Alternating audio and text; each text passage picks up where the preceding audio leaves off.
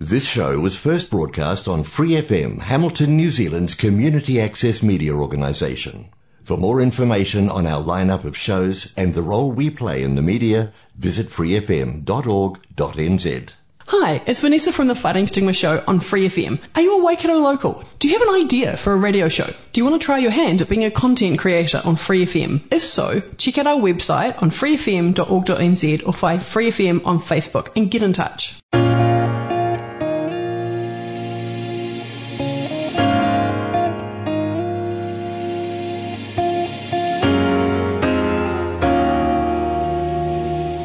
Tēnā koutou katoa, nau mai haere mai ki te pūmanawa o te wāheke. Ko Hannah Hagen tōku ingoa he mokopuna ahau o te tai rāwhiti ko te atanga maha ki korongo whakaata oku iwi. Kia ora everyone and welcome to this podcast. My name is Hannah Hagen. I'm a community organiser for GoEco and I run the Climate Action Hub. Uh, today we are going to be joined by three elected officials from different councils within the Waikato region to discuss local politics, climate action and how you, our listeners, can get involved. Firstly, we will be joined by Claire St-Pierre. Claire has represented the Pirongia District on the Waipa District Council since twenty thirteen and has been the chair of the Pirongia Restoration Group since it was founded in two thousand two. She is passionate about a number of things, but she is particularly focused on biodiversity, conservation and climate change. Secondly, we will be joined by Jennifer Nicol. Jennifer wears a number of hats in the climate action space.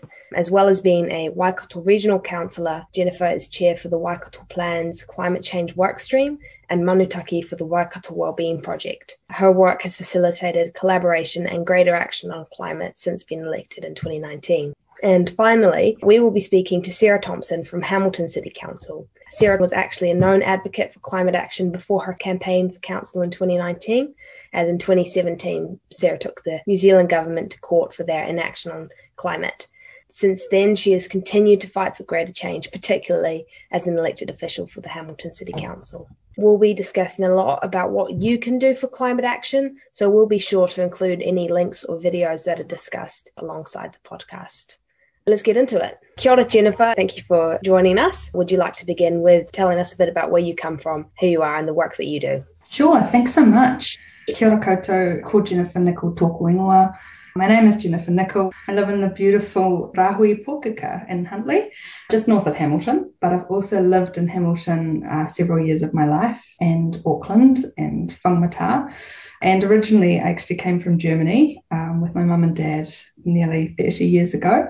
Currently, um, and over the last couple of years, I represent the people and the voices of Kirikiri Roa. I'm one of the fourteen councillors on the Waikato Regional Council, one of the four Hamilton seats. It's a role I absolutely love doing. It's a way of serving the community, dedicating my work time to climate action, and also having a lifestyle that allows me to spend time with family and um, nurture our lifestyle block that we have to be more self-sufficient. When I was elected onto the council, my peers were kind enough to vote me into the position of looking after the climate action portfolio. So it's the first time that the regional council's ever had one. We set that up and I've been chairing the committee to get us started um, with some content to really learn about what we need to do and um, where to advocate and where to get collaborative action going. We've published a climate action roadmap just over a year ago. It was a discussion document, which um, lots of big businesses have said to us has been really helpful to just pull together what's happening with the Zero Carbon Act and in the context of the Waikato region in particular. We also, through the committee, guide our staff in what kind of work we need to do both in-house, so we look at the corporate emissions of the council, and also the bigger, wider stuff of the whole region. So that allows us to do some pretty amazing work that's coming up. Uh, so pulling together a regional emission reduction plan and a regional adaptation plan. And so the idea is that these will align with the national versions that are going to come out later this year. It's been um, great having the committee. That I think the winning factors of this year so far has been that we have actually weaved climate considerations into all of the committees in council, and that's been made possible by the fact that a lot of councillors were willing to go with that as well, and that just shows how important it is to get councillors that want action in this space. But sometimes there are things that you can't do through, say, the regional council. You know, they stick to their knitting and they um, have their space that they play in. And so whenever I get frustrated and want to do some more, I, I work with the Waikato Plan Leadership Group um, Committee, which also has a climate workstream, which I co-lead with one of the other councillors from Waikato District Council, the Deputy Mayor, Axel Beck, and also the Waikato Wellbeing Project. So I'm mindful, Hannah, that you're on both of those as well, um, which has been really great. And um, that's just been kind of my space for the last couple of years. It's always good to hear about the work that you do, because there's so many spaces to work in and so many opportunities for climate action. And you're right about needing councillors who want to continue to push for climate action um, to support you in the, the work that you're doing. Um, so definitely in a good position for me to ask you my next question, because you've got that broad overview of Waikato, which is um, where does Waikato go from here in terms of our emissions and the just transition? Yeah, so for the Waikato, the um, biggest Uh, slice of the pie of the emissions is in the agriculture space. It's um, nearly seventy percent of carbon equivalent, or, um, carbon dioxide equivalents, um, most of that being methane, but um, that is obviously huge. And then we have the next biggest category, that is transport, which is at about sixteen percent. But the issue with transport is that that's been rising really quickly. It was something like a thirty percent increase in the last three years. Uh, so definitely need to work on that. And the next biggest one is energy at thirteen percent of the region's emissions. So um, really those are the big three. And with, with agriculture, you've got currently actually there's consultation with farmers um, from central government and the industry partnership called Hewaka Eke Noa. And so we've been watching with anticipation to see how that's going, uh, while also being really aware that Uh, the markets that a lot of the agriculture industry sells into is also pushing for lower carbon uh, type products, which has been great because then those processes have been working with to drive farmers to reduce emissions as well. So sending that message from the market as well as from things like the Zero Carbon Act and then the Hewaka Eke Noa Partnership. And then I'm really aware of the Regen Ag or regenerative agriculture movement that's um, kind of building gradually and, and is really exciting. So in the ag space, I feel like um, as a regional council, even though we'd often be quite uh, in there, we're quite a rural council uh, with a lot of the work we do and a lot of the area that we cover. But um, yeah, it, it, there are just these other mechanisms at play that also are um, shaping that entire picture. So wherever the regional council can help in that space, we're really, really keen. But, um, but then something that we have a huge amount of influence on is the transport side. So that's the, the one that I believe needs tackling ASAP because it's incredibly convoluted. So um, I didn't really realise this before I was on council, but uh, the way that we fund um land transport, so roads in all the districts and bridges and all the kind of upgrades that you get in infrastructure is is quite convoluted, and the way that we fund public transport with buses is also really convoluted. So uh, different councils collect money, uh, central government collects money, and then we have to put together projects. And the way that I have seen it be done currently with the way the legislation says it's supposed to happen, it's just really hard to have one big overview and deliver a co- kind of something that works all together for a common goal.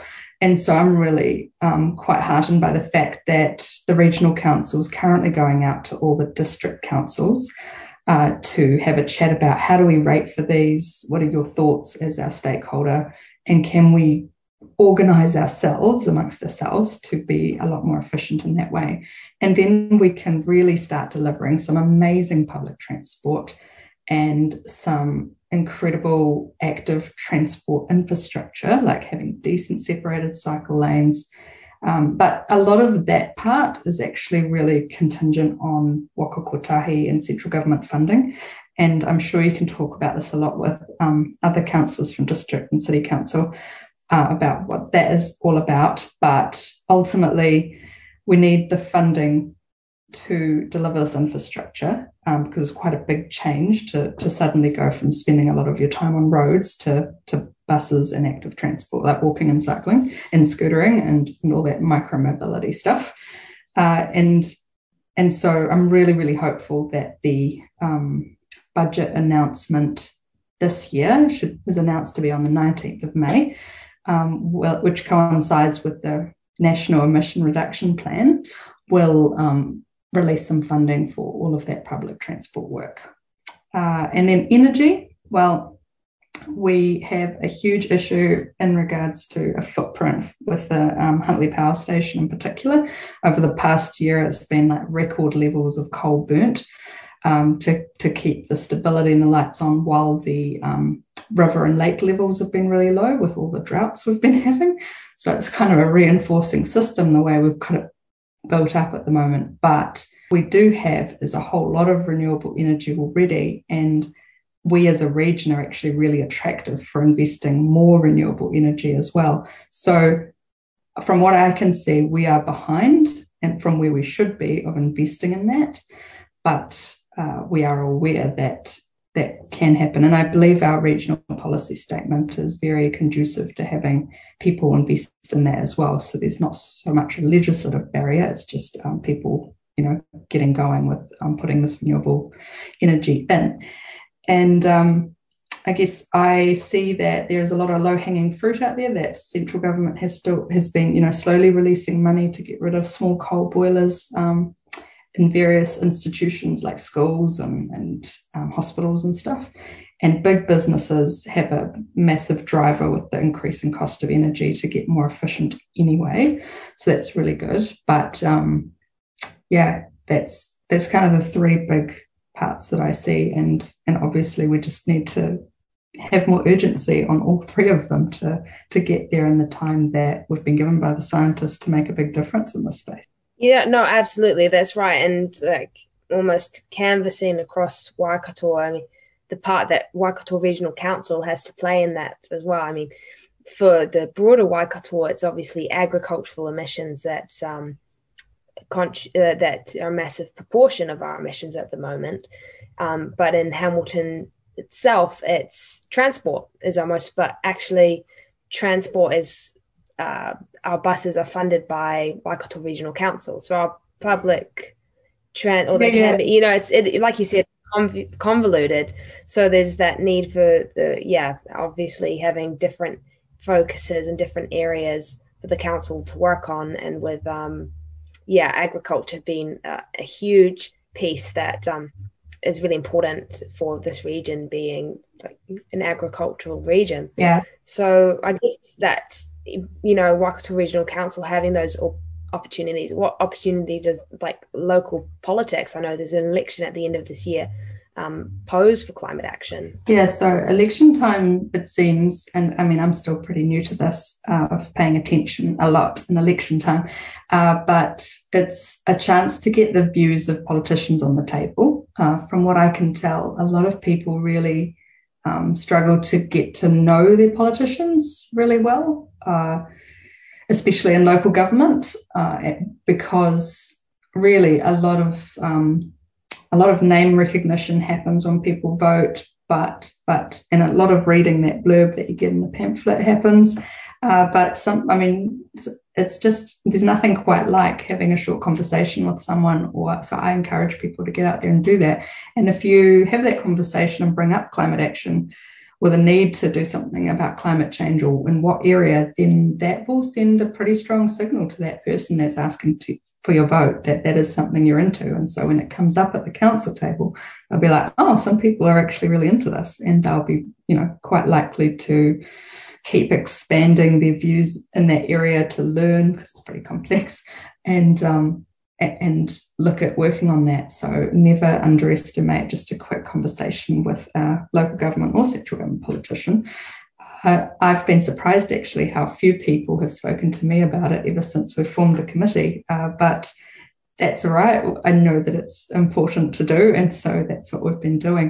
Uh, But yeah, it's a chance where media is paying attention as well. So if you can get the narrative out there on um, climate change and what needs to happen, that's really helpful as well, because I think climate action as a word still needs a bit of demystifying for a lot of people. And um, like before I mentioned, you know, it's got a lot to do with our food system, our transport system, and our energy use. Um, waste comes into play um, some of the times, you know, um, at a lesser level for us regionally, but a really big level for, say, the district and city councils, because a lot of what their work is is to collect waste and do the right things with it. So uh, just take the opportunity of this year where people are um, head up and listening and out there talking, um, as opposed to the other couple of years where they're kind of head down, bum up, and trying to get to know policy and making decisions and finding their way. Yeah. And um, we've discussed this before with um, with Claire, who was just on, that um, there's local council, local politics responds to the mandate of legislation from government, but they also respond to the mandate that the community provides them, as you were saying, like just having people who is making it clear that, no, this is something we're really wanting is hugely beneficial to um, Huge. those who get elected. Yeah. Yeah. Yeah, so um, politics itself is a notoriously difficult space, especially when it comes to campaigning. So how do you continue to remain hopeful, you know, fighting for climate action in that space? I'd say um, it's it's definitely the people that I see who either are working in climate action spaces themselves, or because they're obviously hugely passionate and um and and in there for, for reasons that are so much bigger than beyond themselves, uh, for their community, for their children, for um, biodiversity, all the things that they love, that they want to um, preserve on this planet. But but then it's also people in general. Um, so like you were saying, that local government can be a difficult space, uh, but there it's filled with really professional people um, a lot of the time. And I'm, I'm talking about our staff especially, who are um, so committed to, to doing a good job for the community, to have their voice on things. And and what I see there is that we have all the knowledge and the skills to get things done. Um, it's just a matter of kind of getting all the ducks in a row, or all the fish swimming in the same direction. And so, yeah, that's where, for climate action, that's the piece that I see needs to happen. So I spend a lot of my time just connecting people, connecting ideas, getting them working on the same thing rather than duplicating. Um, but then uh, a big part that's kept me hopeful as well is, is getting that chance to see the big picture, uh, because I can imagine it's pretty scary um, to hear things like, you know, these eight years that the world has to make a huge difference still to keep below one point five degrees.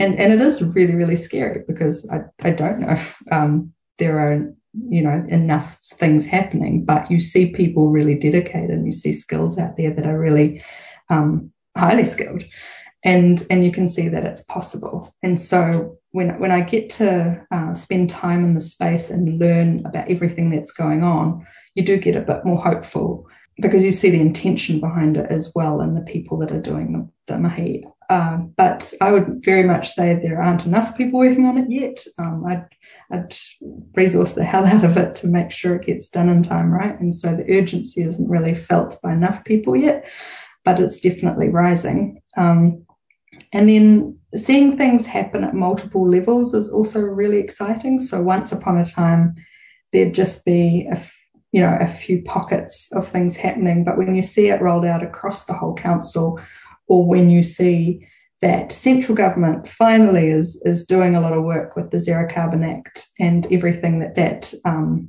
rolls out, I suppose, and then you see that regional council is working on it um, as of the last couple of years really actively. That's really cool. Can't believe that we weren't working on this really actively before that, but never mind.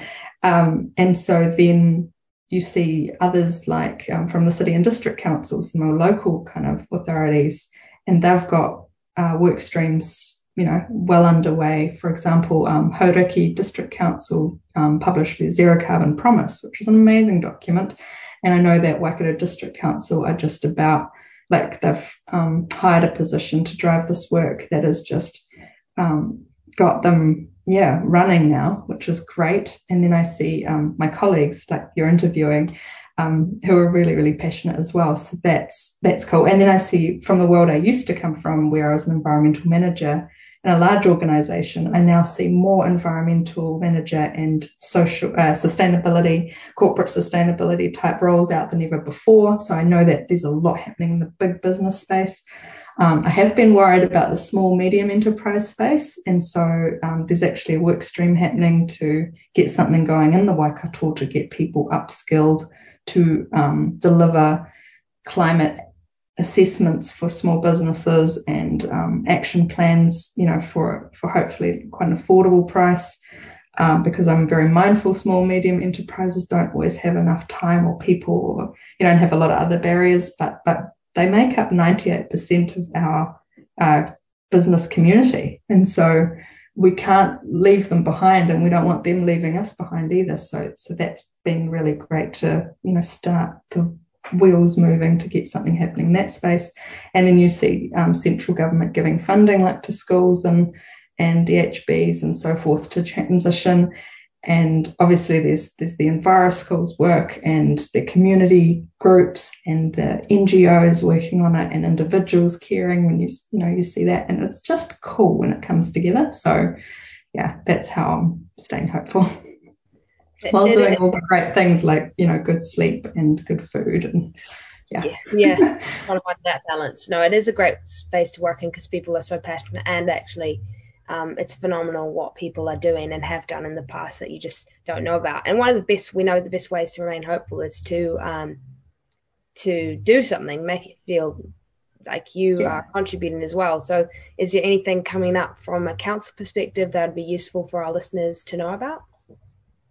Uh, yep, I can um, mention a range of things just because I've just been thinking about this earlier today of what's coming up. So, um, I mean, nationally, um, keep an eye on the National Emission Reduction Plan being announced sometime in the middle of late May or middle, yeah, and because that'll be pretty massive for our economy. Um, huge amount of um, opportunity with that.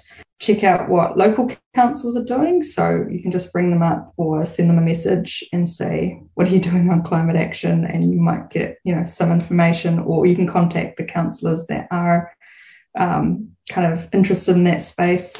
Uh, so, for example, with Hamilton City Council, the um, Environment Committee that um, Councillor Martin Gallagher chairs and Councillor Sarah Thompson is a deputy of, uh, that one is a good one to follow if you're in Hamilton. But I know, you know, other councils, um, you can also see what they're up to. Uh, the regional council itself is doing some consultation, um, I think it's like mid to end of March. And so I'll try and be a lot more active on social media this coming year as well. Get that um, engagement going for the Regional Coastal Plan, because Um, I imagine most people haven't heard of the Regional Coastal Plan a whole lot, but um, it is meant to be reviewed every ten years, but it's actually now closer to twenty. So it's literally a once in a generation almost, but sh- shouldn't quite be, um, opportunity to have a say on some really massive policies that will provide our marine environment and our coastal environment some more protection. Um, because there's some really big carbon sinks, uh, you know, bigger than forests sometimes in that space, whether that be, you know, seagrass or um, kelp or, or shells. And so uh, that's something that um, will be really cool to get some consultation um, activity on and submissions for. So um, that'll be available. It'll be advertised um, through a variety of means, but it's on the Regional Council website as well under Regional Coastal Plan Review. And other than that, I'm I'm just really excited that you've set up this um, Climate Action Hub, so that you're meeting monthly on the last Friday of every month um, at GoEco and, and online, obviously, sometimes when we have to. Uh, and there's a Climate Connect online networking event happening on the twenty-fourth of February.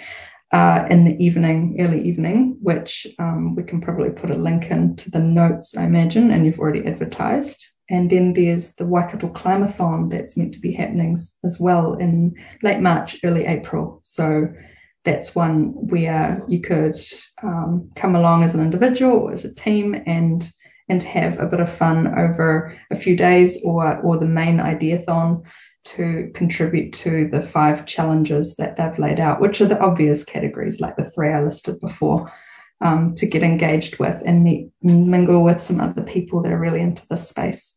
And um, lastly, we did have um, the University of Waikato uh, COP twenty-six, a Conference of the Parties twenty-six, at, at the start of November, online event. And so there were some panels, and that website is actually still up on the Events Waikato University um, page under U N Climate Conference COP twenty-six Waikato. If you Google that, that'll be quite easy to find as well. And, and that's just got some cool uh, local voices on the topic of climate change to kind of have a engage with. And from that, I'm hoping, and this is very early days uh, still and a work in progress, but it would be really great to have um, some kind of conversations happening with the university as a venue in future as well, all around climate as well. So there are more things to get involved with than ever before, which is really, really cool. And um, looking forward to it, yeah. Yeah, lots happening, especially this year. Um, an election year is always quite exciting, actually. Thank you so much, Jen, for um, joining me today and for sharing your time and ideas and wisdom. I know you're a busy person, so I do really appreciate it. Um, yeah, no, thank you. Thank you so much. It's been really great to have a chat with you and just get to share some of that work. Uh, thank you ev- to everyone for listening or watching this podcast. Um, if you'd like to get involved with anything that was suggested by our guests, um, any links or videos will be made available alongside this po- podcast. Uh, alternatively, if you're wanting to know how to get involved or even have an idea of your own, uh, you can contact me via email at hannah at envirocentre.org.nz. Um, to keep up to date with any more opportunities or with the Climate Action Hub, you can follow our Instagram at Climate Action Hub or on GoEco's Facebook. Um, the Climate Action Hub is a GoEco initiative that facilitates collaboration, hope, and engagement with climate action. Uh, we host an event on the last Friday of every month. This podcast is the Climate Action Hub's February event, but you can also check out our October and November events on our Instagram page at Climate Action Hub. Um, we're also always here to support any member of the community regarding anything to do with climate action. Um, once again, a massive thank you to Claire, Jennifer and Sarah for joining me today. I really appreciate you sharing your time and ideas with us, as well as your ongoing passion and enthusiasm for climate action. Um, nō reira, tēnā koutou, tēnā koutou, tēnā tātou katoa.